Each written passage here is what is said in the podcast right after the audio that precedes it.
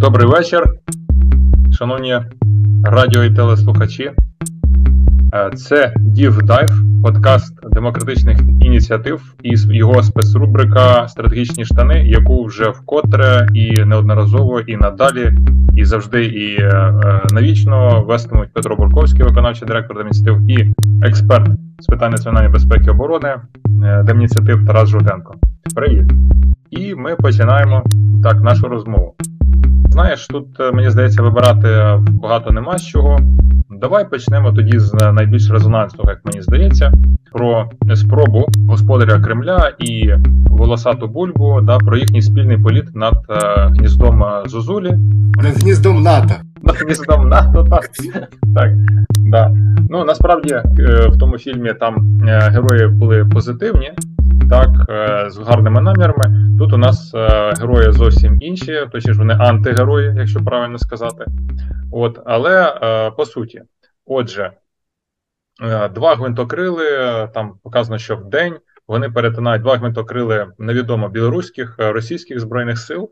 От, але перетинають державний кордон Польщі, прилітають, залітають вглиб і територія на 3 кілометри. І як ти написав у пості своєму Фейсбуку, вони не встигнувши злякатися, швидко повертаються назад. От е, давай почнемо з того коротко. Давайте я спробую в режимі Бліц поставити тобі декілька запитань. Перше запитання: що це було? Ти знаєш, мені здається, що це була отміна шутки Бульбафюрера, бо в той же день він е, вийшов з таким дуже дивним коментарем. Він там багато розповідав е, ну, традиційних для нього речей, ну і для російської пропаганди, як завжди. От, Але при цьому він е, дуже дивно. Ну, в нас цю фразу трошки вирвали з контексту, але там, якщо пам'ятати весь контекст, то насправді там ну, трошки інший сенс. Він сказав, що він пожартував про те, що вагнерівці хочуть в Жешув. От. Але при цьому він сказав, що, типу, ну ви ж розумієте, що оскільки через Жешов там іде вся західна зброя для України, і ця західна зброя е, на території України вже там на Бахмутському напрямку перемолотила кучу оцих от вагніров, то зрозуміло, що вони тут нервові всі, а я їх тут ледве стримую. Тобто, ну, НАТО має мені подякувати за те, що я, так би мовити, ну якби їх тримаю.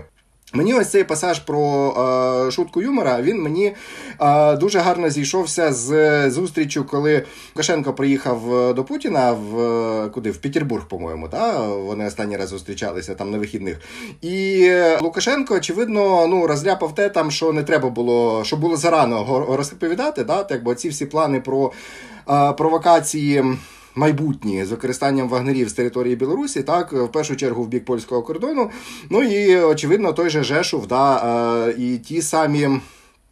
До виконання тих самих завдань, які не довиконала російська агентурна мережа, яку поляки накрили а, е, десь місяць тому. І в цієї агентурної мережі російської на території Польщі якраз була задача здійснювати диверсії на а, е, логістичних маршрутах перевезення західної зброї для України. І власне мені здається, що тоді Лукашенко сказав лишнього. Е, йому зразу поступила команда, значить, Атмена. Е, От е, він вийшов сказав, що це був жарт. А йому видно поступила інша команда Атмена. Значить, ну що, типу, що за що, що значить жарт, нас ніхто всерйоз приймати не буде. І тоді піднялися віртушки для того, щоб е, показати, що насправді, е, ну, хоч Лукашенко говорить про те, що він так жартує, але е, ну, на, на ділі, так, на от в практичному вимірі, російсько-білоруський оце от терористичний синдикат, він насправді настроєний досить і досить рішуче, скажімо так, ну, використовувати Вагнер для гібридних провокацій проти НАТО. Тобто, якщо так ну в сухому залишку, якщо все-таки іще більш блісово да, відповісти на запитання, що це було, то якщо ти можеш коротко сказати там одною фразою або одним реченням, то оцей 1 е, серпня, до речі, день е, да, е, відзначення Варшавського повстання в Польщі це таке ну, важливий пам'ятний день. Вони перетинають кордон, що це було, Власне, це була е, один із перших кроків е, до початку цього каскаду, мені здається, гібридних провокацій. Заодно полякам продемонстрували, що не тільки мігрантами і штурмом кордону єдиним будуть обмежуватися російсько-білоруські оці от терористичні товариші. Гаразд, тоді таке наступне друге бліз питання: для чого це вони робили? Ну, мета загалом стратегічно вона вкладається в те, що вони е, будуть пробувати по-різному смикати НАТО за хвоста, так і пробувати е, розкрутити альянс на те, щоб він е, в якийсь момент е, е, в них смикнулося око, і вони полізли активувати п'яту статтю Вашингтонського договору. В них е, якби дуже швидко нічого не вийшло, і е, російська пропаганда розкрутила б цю тему так само, як і український контрнаступ. Ага, от за три дні ви не відбилися, там, умовно кажучи, да? або ми там все одно вчинили проти вас цю гібридну провокацію. Ну, от у вас нічого не працює. Ці інциденти вони потім будуть складатися от в таку системну роботу по гібридних цих гібридному провокуванню альянсу. На провокування на що? Вони хочуть, щоб е, почалася війна, чи що? А, Ні, вони хочуть, щоб ем, в якийсь момент НАТО всерйоз, е, от реагуючи на цей інцидент, ну умовно кажучи, потяглися до тої кнопки, яка активує п'яту статтю Вашингтонського договору. А зрозуміло, що от в таких умовах, коли цей інцидент гібридний, коли цей напад гібридний, е, дуже важко е, його притягнути ближче до п'ятої статті Вашингтонського договору, тому що ця п'ята стаття вона ж писалася не про гібридні загрози, вона писалася про сотні і тисячі російських радянських танків, які не закра... не, не зафарбовуючи червоні зірки, да, не витираючи бортові номери, вони просто попруть через той самий Сувалський коридор і перейдуть там кордон східної Німеччини, якщо говорити про реалії холодної війни. Тобто. Е, ця п'ята стаття вона не писалася під гібридні загрози. І росіяни чудово розуміють, що коли НАТО е, поставити перед фактом такої суто гібридної загрози і змусити їх смикнутися от в напрямку цієї п'ятої статті, то скоріше за все, що альянс завалиться, тобто не буде консенсусу, і відповідно вони не зможуть активувати оцю систему захисту. Ну а це власне і потрібно росіянам для того, щоб е, показати, по-перше, собі своїй пропаганді, та, що е, НАТО не працює, і дати е, дуже хороший стимул таким товаришам, як Орбан, наприклад, да, і е, ну опозиціонерам, скажімо, альянсу, в, в які є практично в кожній країні членів НАТО, це ж демократії, реальні аргументи, щоб говорити про те, а за що ми платимо гроші, для чого ми повинні ці 2% відраховувати і е, позбавлятися там умовно суверенітету, якщо все одно це все не працює. Да? Тобто, от є факт е, агресії, е, і є факт, що НАТО спробувало актувати п'яту статтю Вашингтонського договору, і в альянсу нічого не вийшло. Ясно, зрозуміло. А дивись, тоді таке два запитання в розвиток. Е, перше, е, чому для цієї провокації вибирають е, саме Польщу? Це ж не найслабша держава, так зараз НАТО. Тобто вони з 2014 року почали готуватися до цього. Зараз, після 24 лютого, вони ще більше прискорили цю підготовку. Так, попри те, що вони нас озброюють, вони і самі ну дуже серйозно переозброюються. Так, є ж, наприклад, Литва, є Латвія, є Естонія, є не побоюсь цього слова сказати, уже новий кордон з Фінляндією. Дуже великий, дуже широкий, і е, ну у них вже є історія да там провокації на фінському кордоні, історична да там традиція. Mm-hmm. Є ще як як би тут теж не побоюсь цього слова сказати, острів Готланд. Є не побоюсь цього слова сказати архіпелаг Шпіцберген да, зі своїм особливим статусом. Чому от там вони не ну чому на Чорному морі не пробують проти Туреччини? Це зрозуміло. Туреччина одного разу вже показала, де як вона буде на це реагувати в Сирії. От а, є кілька ну, є низка кандидатів. А, знову ж таки, давай подумаємо з тобою, чому вони вирішили а, посмикати, як ти кажеш. ну вони думають, що у НАТО є хвіст, як ти кажеш, що вони його шукають і хочуть посмикати. Так, напевно, вони ще цей е, не, не зрозуміли, що це не ну не савець, не нетперина, а це робот. Да, Тобто з штучним інтелектом, там, ну, принаймні з більш просунутим інтелектом, ніж у них, в нього хвоста нема, а то, що вони можуть смикнути, це може бути чека від гранати, яка в них полетить. От, е, перше. А друге таке запитання: для чого ж дратувати? Це ж, е, от як ти кажеш, да, вони можуть спровокувати відповідь е, і ну, політичний політичні дебати і політичний е, ну, параліч чи колапс НАТО. Ну вони так, як ти кажеш, один з таких мотивів може бути. Але ж може бути інша реакція, що такими провокаціями, каскадними, як ти кажеш, які наростають, вони будуть лише переконувати е, держави, ну може не всіх держав членів альянсу, але найбільш рішучих. Е, розміщувати війська, ну і серйозно готуватися, щоб е, в разі чого ну добряче дати здачі. Тобто виглядає, що це контрпродуктивно. Що чим більше таких от провокацій, тим гіршими будуть наслідки в першу чергу для росіян. Чи це ну виглядає ніби нелогічно поведінка? Тоді на ці два питання. На перше, mm-hmm. да, чому вибрали не іншу локацію, а є друге питання, що ну собі ж гірше роблять, невже вони такі тупі? Ну насправді не зовсім тупі. Так, давай, відповідай. Я е, не втримуюся з е, від короткої ремарки. Вони е, ну не вони не, не зовсім тупі, але вони тупуваті. От тому, якби ну це до цього я ще повернуся, та до другого питання. А по першому, е, в ну насправді в твоєму питанні є й відповідь. А, Тому що дивися, е, всі ці провокації, да, всі оці, от пам'ятаєш, там на а, у Скабєєвої один з російських пропагандистів там так смачно малював кружки навкруг цього острова Готленд і розказував, як російська десантура його за три дні захватить. От а е, НАТО навіть не, не увидить, що произошло, бо вони там потушать всі радари. Я власне тому і кажу, що вони і говорили, що і і вони там готові і державні бати захопити. Ну щось там в Фінляндії щось гавкали, Швеції. Mm-hmm. Е, в Шпіцбергені навіть висаджувались. Тобто, вже були якісь рухи, тобто є якісь і, і можливо, не тільки рухи. Тобто, бо ясно, що вони там е, шугавкають, вони ясно, що якісь десь там плани, якісь генерали розробляли, і знаєш, як кажуть, приходить там один генерал ВДВ, каже: О, а давайте ми отам от викинемо десант. Потім приходить якийсь генерал морської піхоти, да, умовно, каже: Ні, давайте ми на Готланд висадимося або на Шпіцберген. Тобто, е, це все ж можливо вони і намагаються потім рекламувати по тебе, знаєш, бо. Е, ну нічого собі там Путін дивиться це е, цих, наприклад, е, ну, в своїх папах, да, а тут йому по телевізору ту саму ну, продають той самий товар. Тобто такий, знаєш, військовий маркетинг і продакт плейсмент уже навіть по телевізору показують, що вони думають, що таким чином можна не виключено, що таким чином вони намагаються впливати і на е, прийняття рішень так внутрішньо. Да? То все-таки да, да, повертайся до цієї тези. Да, безумовно, бачиш, е, ну е, хтось е, міряється там ну, довжинами різними довжинами, а от російські генерали міряються планами. От, Які з них більше сподобається фюреру, да, от, по удару, значить, по цьому, по коварному западу. Дивися, я помітив, що це все припинилося. Знаєш, який момент, коли Фінляндія вступила в НАТО. Після цього вже ніхто остров Готленд чомусь загублювати не не, не, не хоче. От, е, І десант ніхто там висаджувати не хоче.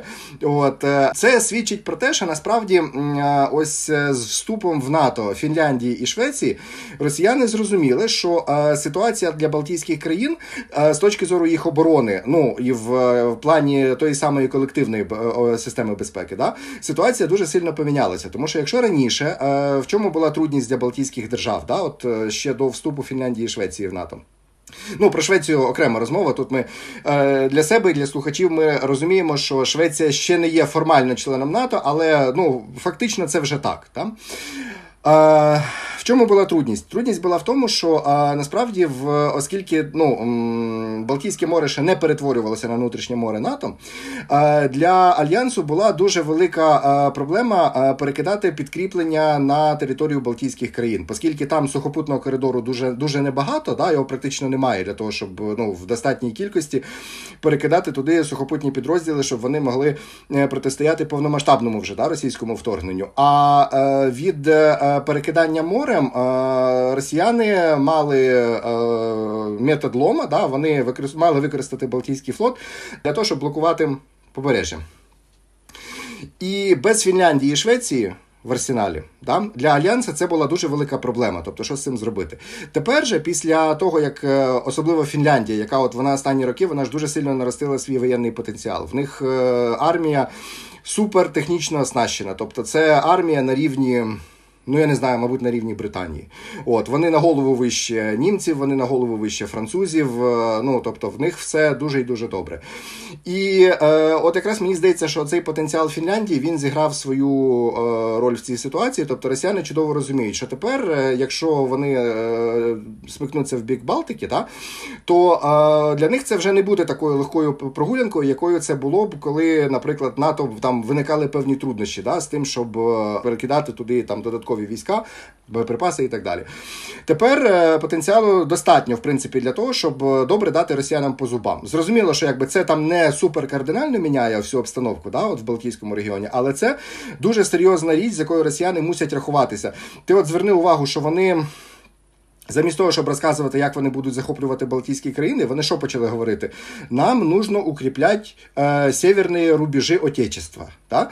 А, Тобто вони чудово розуміють, що в них не вистачає того, що є, в них там є, е, з врахуванням того, що вони там витягли в Україну да, дуже багато, і ми його тут все е, перетворили на Вінігрет. Але е, з вступом Фінляндії і Швеції в них реально виходить там дисбаланс. Тобто їм там уже нема чого ловити, тому дійсно залишається Польща, яка зручніша, яка з точки зору того, що от є Білорусь, та, і е, в, на території Білорусі до кордону з Польщею можна притарабанити все, що завгодно, починаючи від вагнерів, закінчуючи ядерною зброєю. Да? Тобто, це ну, в принципі е, серйозна е, загроза, плюс е, ну, там один сувалкський коридор. Да? Плюс плани оборони поляків до.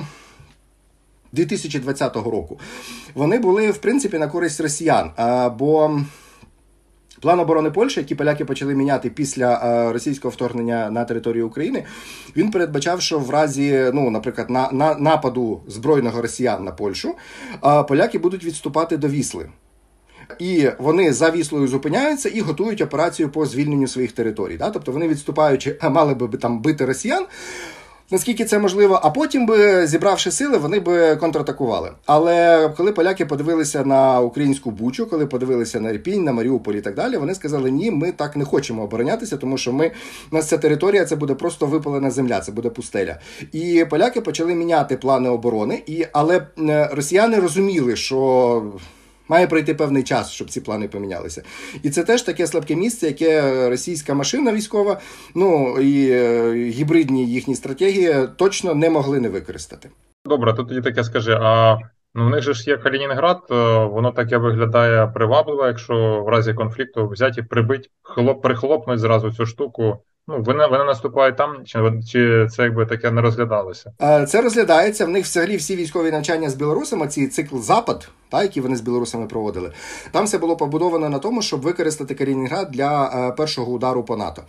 Але е, і Білорусь тут теж відігравала ключову роль. Е, але проблема Калінінграду, на відміну від Криму, та, ми з тобою про це писали в е, статті для Київ Індепендент, полягає в тому, що е, якщо в Криму вся воєнна інфраструктура розвинена настільки, що ти туди можеш перекинути в принципі будь-який тип озброєнь, і він там бу може бути, бути розгорнутий на постійній основі. В Калінінграді нічого подібного немає. Він ізольований. Е, є проблеми з забезпеченням е, захисту там від авіаракетних ударів да, з боку НАТО. І закінчуючи тим, що там, в принципі, немає як розвернути цю військову інфраструктуру. Тому плани росіян на Калінінград були такі. А, Використовуючи білоруські аеродроми, як аеродроми підскоку, а, значить, е, росіяни перекидають в Калінінград іскандери да, з ядерними боєголовками. Вони перекидають туди міг 31 кінжали з кінжалами. Та? От, е, Вони перекидають туди, можливо, якісь там кілька десантних полків для того, щоб ну, закріпити десь там от цей гібридний свій ривок. Та?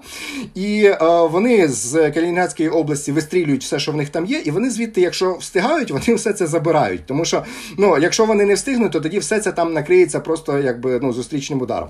Тому з Калінінградом, ну, в принципі, якби це е, козир, який росіяни можуть використати, але це така от одноразова гра. Тобто вони один раз можуть туди це перекинути, один раз можуть звідти щось запустити, але потім ну, зрозуміло, що поляки, вони ж е, чого ти думаєш, вони відновлюють м, свої військові ці от, частини да, з реактивними системами залпового вогню і купують американські хаймерси. От, е, Для того, щоб, якщо що, було чим влупити по Калінінграду. Да? Причому так е, ну, надійно і е, от, з гарантією, як кажуть.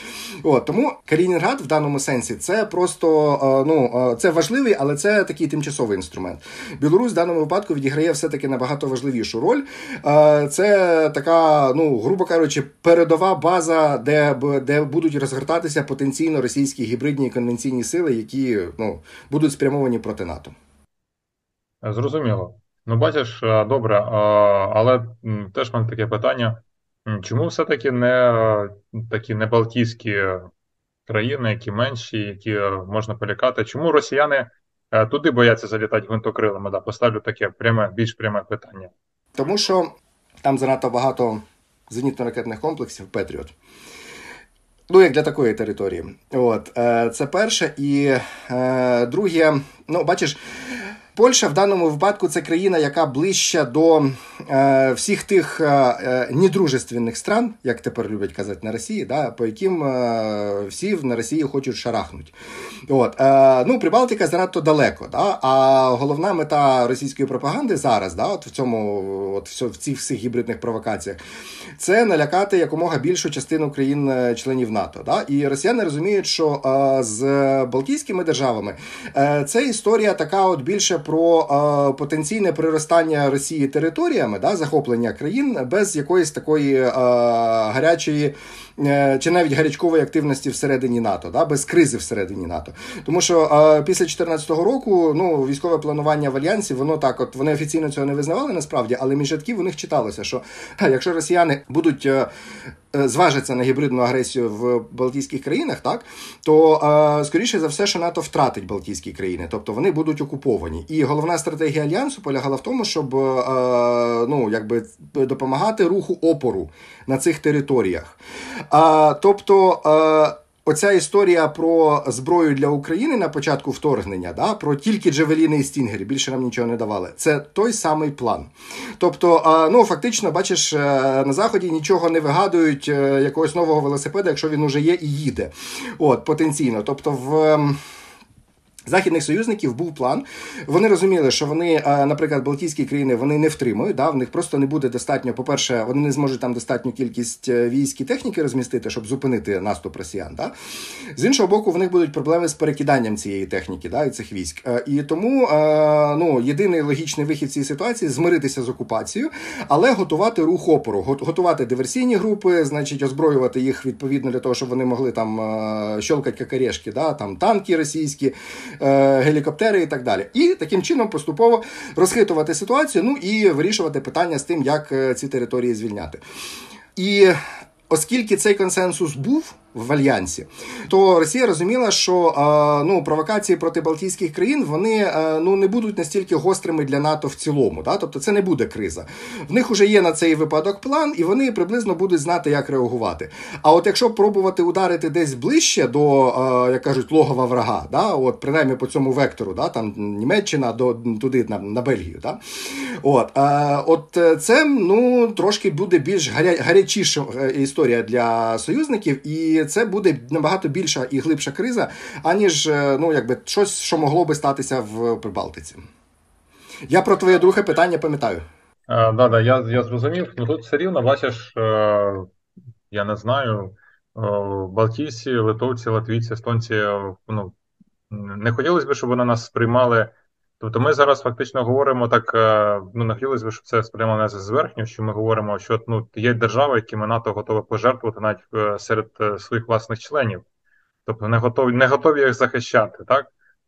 Чи чи дійсно це так, і чи не цього Росія зрештою ну, добивається? Ні, бачиш, тут е, тут справді історія не про те, що НАТО відмовляється захищати. Да? Тобто, ну вже сам факт наявності цих планів в альянсі да, доводить, що НАТО готове воювати за ці країни. Просто ну, на момент, коли ці плани писалися, ще раз повторю, це все було до вступу Фінляндії і Швеції. Після вступу ситуація вже помінялася. Да? Тобто, це вже зовсім інший підхід е, до оборони Балтійських країн в принципі всього регіону. А, До вступу Фінляндії і Швеції а, об'єктивно в альянсі розуміли, що в них не буде а, можливості, а, ну скажімо так, утримати російську армію від окупації цієї. Гаразд, дивись, але ж добре, тоді ще перед тим як ти перейдеш до другого питання, чи не посилює це альянс і їхню рішучість. Чи не можуть бути ось е, ці польоти над Польщею, як ти кажеш, що росіяни знають слабкі місця, так, ну, поляків, тобто, що да, були ці прогалини в планах до повномасштабного вторгнення. От, Але е, чи не буде все рівно, е, переживаючи за наших е, друзів-союзників Балтів, чи не є це такою димовою завісою, відволіканням уваги, так, від того, що насправді можуть бути більш серйозні провокації проти Литви, якої столиця близько знаходиться, там проти Латвії? От, Ну не дарма ж. Ну, і тут цікаво, да, такі дві е, різні заяви. От е, в Латвії, по міністр оборони заявив про те, що вони посилюють е, прикордонний контроль у зв'язку з цими подіями і у зв'язку з перебуванням Вагнера. А от начальник розвідки Естонії сказав, що Вагнер це ну малобоєздатна сила, і ну, в принципі не треба на неї там сильно зважати. От це не є загрозою. Чи це є дійсно заяви різні? Це ну іншими словами, чи однаково сприймають в Балтії цю загрозу? І чи не не є от російські ну, акції проти Польщі відволіканням уваги? А вони щось готують більш серйозне проти самих тих Балтійців, оскільки, як ти кажеш, вони їх не можуть окупувати, але ну завдати шкоди можуть. Mm-hmm. Ну тобто можуть робити суто якісь сухопутні операції вже без там, зважаючи на те, що да, це Балтійське море, це море НАТО. Да, ти правий. Е, бачиш, тут е, ну ми е, коли от спробуємо аналізувати да, там певні сценарії, певні варіанти розвитку подій. Е, ми виходимо з раціональної оцінки, да, от якби всіх обставин. Але ми чудово розуміємо, що на Росії це так не працює, да, це працює зовсім інакше. Да? Тобто є е, мегамозк Владимира Владимировича, да, який е, живе в своєму світі і працює за своїми законами.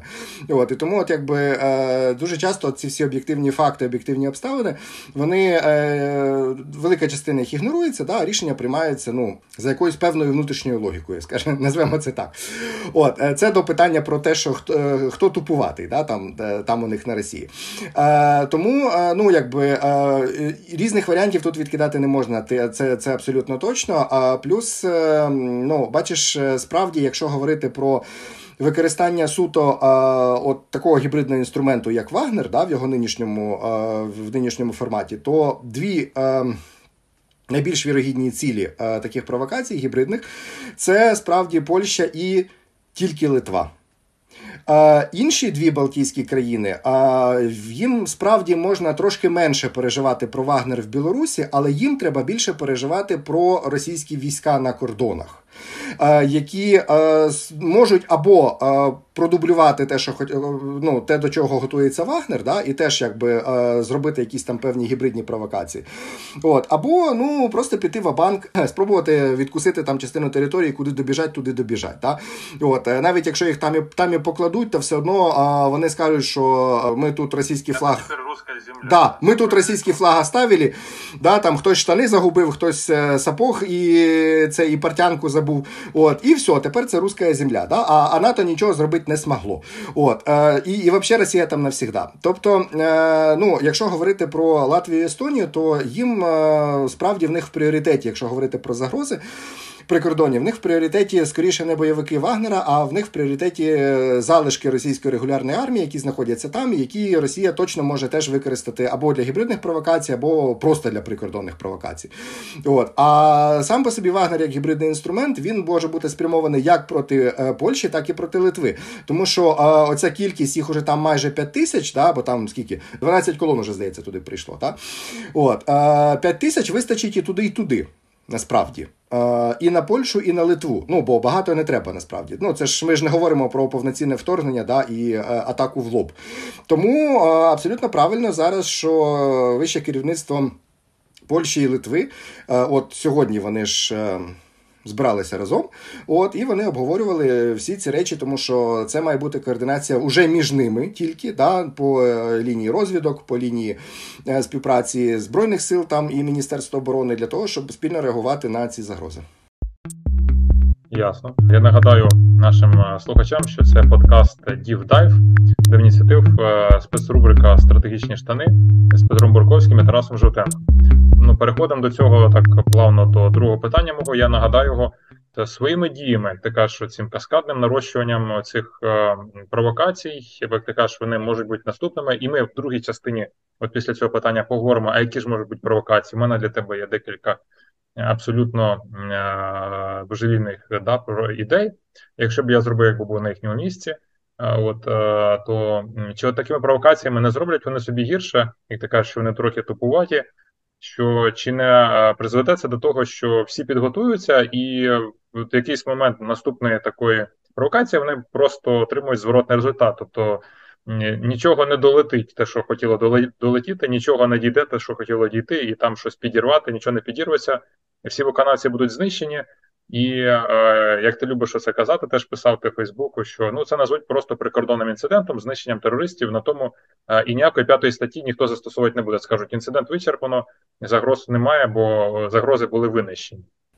Ну, це, власне, бачиш, це справді новий поворот в підходах НАТО до е, колективної безпеки своєї забезпечення, та? тому що. Е, це вже не перший раз, коли Владимир Владимирович, е, як величайший геополітичний стратег, да, він е, хоче всіх переграти, і в кінцевому результаті він програє сам собі. От так було в 2014 році, коли ось ця гібридна гібридна операція в Криму, вона насправді ну фактично, да, це треба визнати, поставила НАТО, грубо кажучи, в глухий кут, тому що альянс зрозумів, що от проти таких інструментів. Системи колективної безпеки контрзаходів немає. От і а, ну це була дилема. Тобто, треба було або змінювати щось у Вашингтонському договорі, так на що ніхто під, під е, зрозуміло не, не йшов. Або треба було шукати якісь механізми нові, а, вводити їх як компенсатори. Ну от в цій системі оборони, яка яка була в НАТО. Ну і зрештою, НАТО за впродовж 14-15 року НАТО вийшло з цієї ситуації. Так в альянсі були створені ці от сили надшвидкого реагування, і головна їхня мета була якраз проти протидія ось цим непознаним зеленим чоловічкам.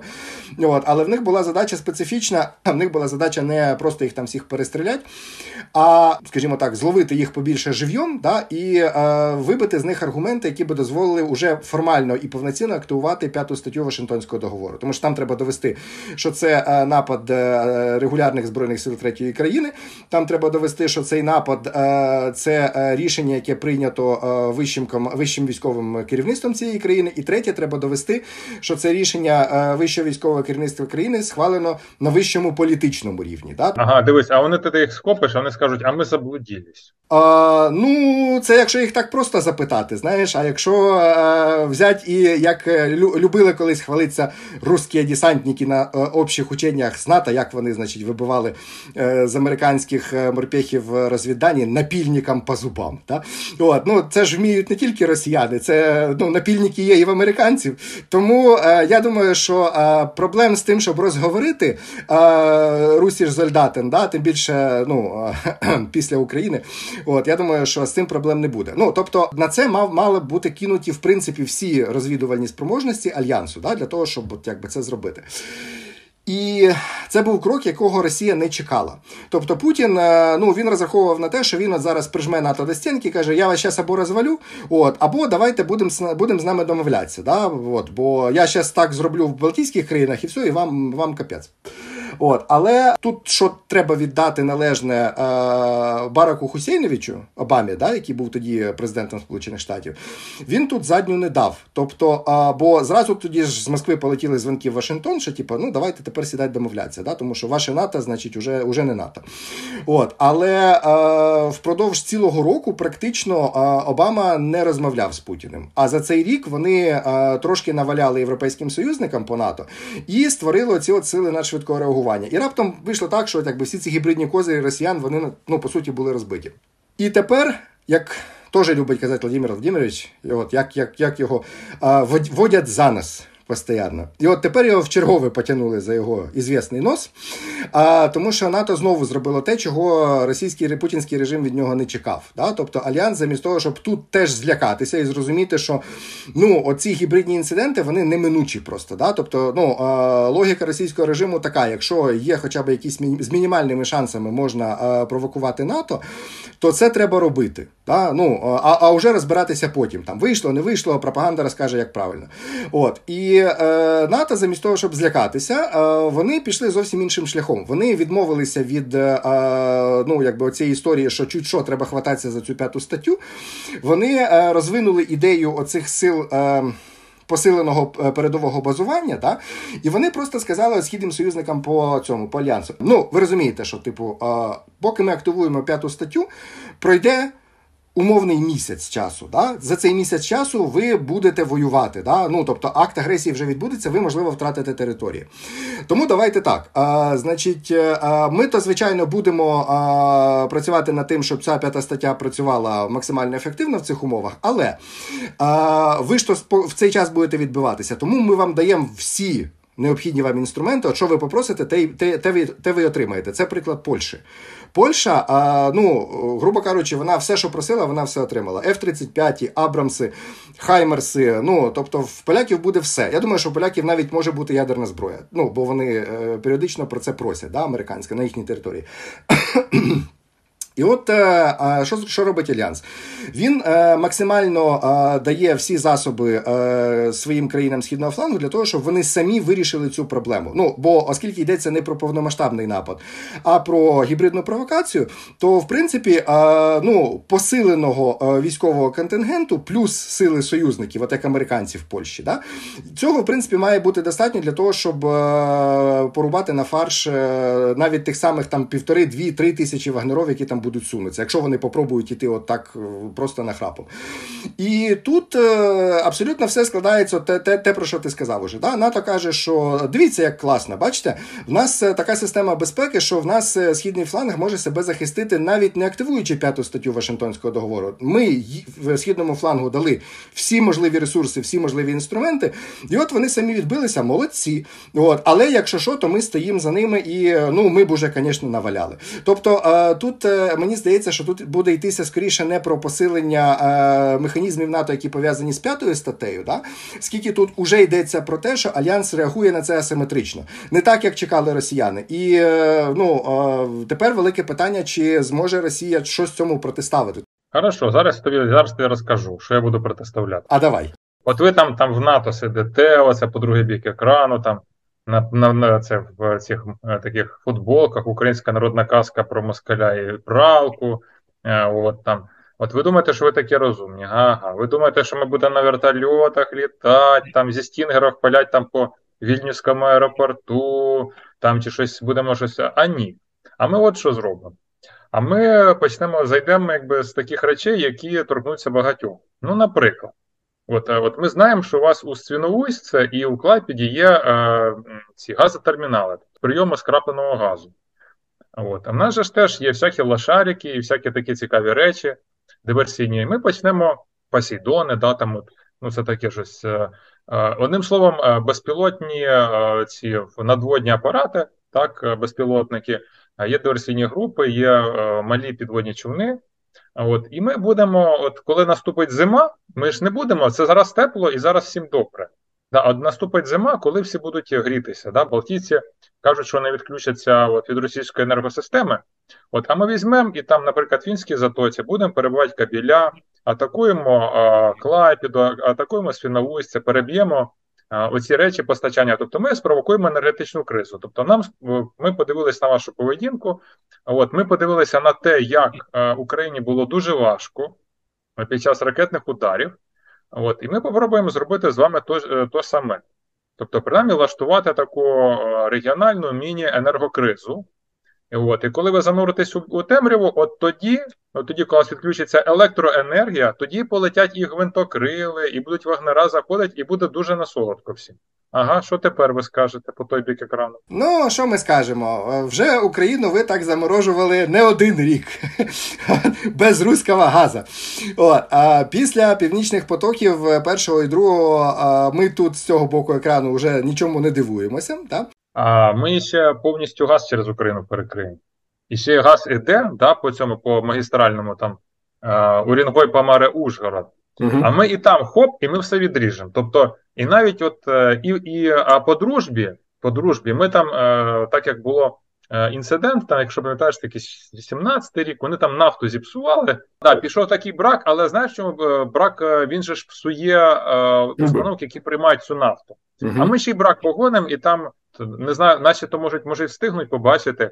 От, а, Ну, одним словом, виведемо ще із ладу це постачання цієї нафти, бо вона йде трубопроводами там. Тобто ми ще ми ще і це зробимо. Тобто і всю вже нафту газ от, по трубопроводах повністю обріжемо. Тобто і ще і ще там от е, таку таку вам е, зробимо подлість. Ну, давайте, ваш хід. Ну, що ж е, що ж вам е, сказати е, на ваші креативні ідеї? От, ну, З приводу критичної інфраструктури в Балтійському і Північному морі, ну це вже якби не новина. Там якби НАТО чудово розуміє, що що може бути. Да? Ну, якби Всі ж бачили ці всі кораблі російські научно-іслідовательські, які проводили научні іслідування якраз там, де була ця вся критична інфраструктура, і всі бачили цих російських іслідователів балаклавах із калашами на палубах цих е, кораблів. Ну тобто, всі чудово розуміють, до чого готуються росіяни. Насправді всі чудово розуміють, що зараз нинішні російські навчання Балтійського флоту, цей Балтійський щит 2023 це е, по суті остання спроба росіян е, провести отаку от дорозвідку, так би мовити, да, всіх цих об'єктів е, до того, як Балтійське море справді закриється, і російський Балтійський флот буде просто загнаний там да, в цей свій куточок. Ну тоді вже як кажуть, ход за от всім тим, про що ти казав, за Посейдонами, там лошариками і от прочою цією технікою на грані фантастики. От, але тут питання в тому, що справді ну якби росіяни можуть і очевидно, в них плани є це зробити. Та? І е, мінус е, системи колективної безпеки НАТО полягає в тому, що доки росіяни цього не зроблять, та, НАТО не зможе відреагувати. От, е, Тому е, ну, якби це об'єктивно те, що росіяни можуть використати проти НАТО, але тут, е, ну скажімо так, тут ще е, залишається кілька ходів за самим альянсом, тому що е, ну от. Якби дійсно по мій бік, бік екрану було НАТО, та, то я б е, зі свого е, натовського боку екрану я би сказав е, росіянам на таку от штуку таке, що а, окей, да, ви можете це зробити. Та, тобто, ну, щось допливе кудись. Та. Зрозуміло, що ми тепер моніторимо всі ці точки там, де ви були, да, от, але і ми моніторимо рух надводний і підводний в цих точках, але не факт, що справді ми все відловимо, та, те, що ви туди можете відправити. Тобто теоретично щось може проскочити і щось десь підірветься зірветься. І ви нам зробите цим неприємно. Але ціна для вас буде е, весь Балтійський флот. Думайте. Але це але це ж але ж це ж не доведено, що це ми. Може, це якийсь терор, терорист? Може, може, це і терористи. Якщо що, ми скажемо, вибачте, ми дуже стурбовані тим, що так, така прикрість вийшла.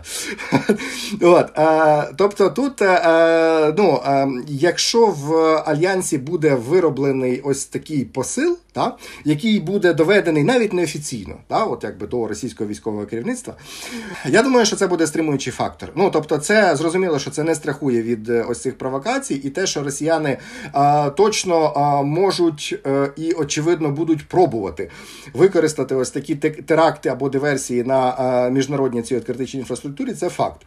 От. Питання в тому, чи встигне НАТО довести до кінця, от якби ті свої процедури там по спільних патрулях, тому що ну там кілька ініціатив було запущено насправді. От. Але просто має бути е, ну для того, щоб це зупинити, да, ми ж розуміємо, що путінський режим він розуміє тільки слово сили, як кажуть. Да? От. Тобто їм треба дати зрозуміти, що да, ви у вас може може щось і вийде з цього, та? але ціною буде втрата там 80% вашого Балтійського флоту. Весь ми не потопимо, ми там залишимо вам пару корит, та, щоб ви не плакали. От. Але основну е, ударну силу вашу ми знищимо. Міняємося? Міняємося. От. А тут ще така справа. Дивись, зараз там росіяни хвастаються, що вони там купу безпілотників роблять. От. І в НАТО теж да, по цей бік екрану. Ви там в НАТО щось наївно думаєте, що ми це все для України готуємо. От. Це ж може бути не факт. Да? Там Для України у нас, наприклад, якісь інші речі. Да, Воювати з Україною. У нас є ці м'ясні штурми. Так, ми розуміємо, що м'ясні штурми ми, на жаль, не можемо на вас послати, але ми можемо запустити купу дронів.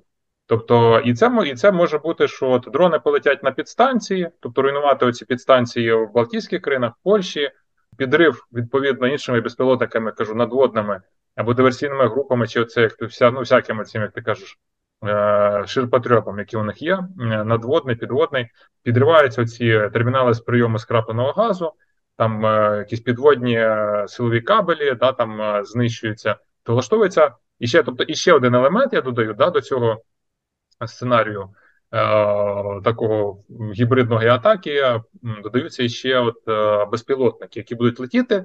І так як Україна зараз заявляє, що там щось там прилетіло по Москві, так і Росія скаже, ха, ну так тепер і до вас щось прилетіло. Може, це з України, поміняли курси з України, замість того, щоб летіти на Москву, прилетіли там у, у Вільнюс, там у Варшаву, ну і вдарили по підстанціях.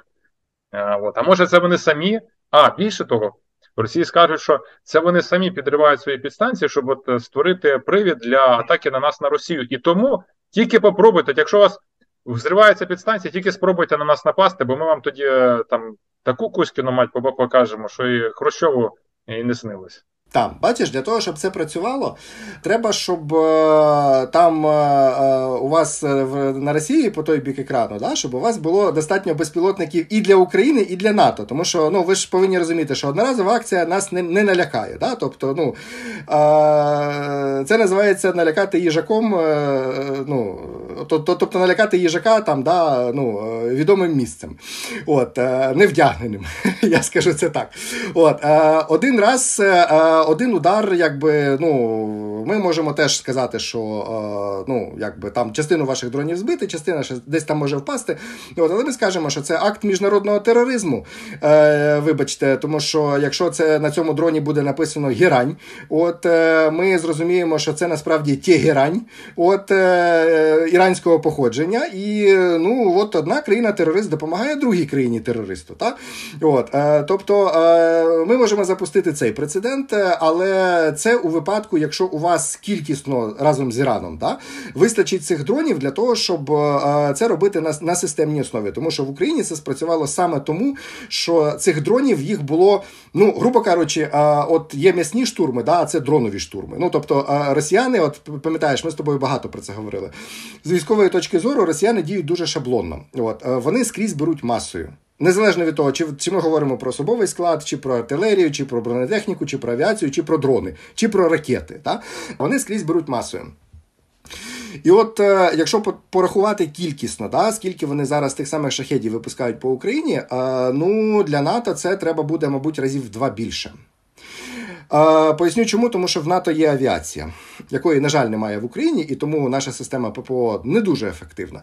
Але натовських літаків, хоч їх небагато, але за рахунок їх багатофункціональності і за рахунок того, що вони от об'єднані в єдину мережу з їхніми наземними да, зенітно-ракетними комплексами, все це буде набагато ефективніше. І тому кількість дронів для таких провокацій проти НАТО ну це сміливо можна множити на два, а то й на три. Чи потягне Іран? Е, таку кількість питання. А чи зможе вирішити е, це, цю проблему завод е, в Білорусі і в Росії по зборці цих дронів? Теоретично може, але на кожен такий завод можна знайтися по пару томагавків. Які е, набагато важче збити, аніж дрони. От І е, ну просто це буде відповідь терористичному режиму на його терористичні дії. Дуже добре, що ти зайшов до томагавків. Я кидаю останній козир які в Кремлі тримають в рукаві. От, Ми будемо, ми скажемо, що ага, ви думаєте, що ми от такі дурні, от там, допустимо, зробимо це от е, вересні там 23-го року, чи може там е, в лютому 24-го, чи е, там в травні 24-го. Ні.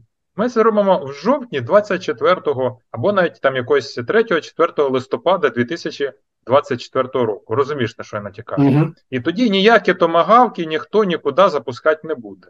І відгадайте з двох разів, чому ну, для наших слухачів скажу, що це якраз ну гаряча пора американських виборів. Тобто, ось ось відбудеться голосування, і е, Сполучені Штати історично дуже вразливі дане прийняття рішень от в такі моменти. Тобто, президент президенти не можуть ухвалювати рішення, коли у них е, ну такі кардинальні, коли е, у них, е, грубо, е, грубо кажучи, немає точної. Е, незрозуміло наскільки вони є легітимними з точки зору ну чи можуть вони ухвалювати рішення від імені е, американського народу, особливо що стосується ударів томагавки. От ось так. А ми тепер тепер з цього ми будемо це затягнути, будемо ці каскадні нагнітати ці страхи, але справжню справжню акцію ми ми там отам ми підготуємо якраз, якраз, якраз отак, щоб дідам Джо і е, Дональду отак вивалити це все прямо, прямо перед день голосування. Ну, я тобі скажу так, що для того, щоб відповісти на це питання, я е, попробую свій бік екрана перенести з Брюсселя в Вашингтон.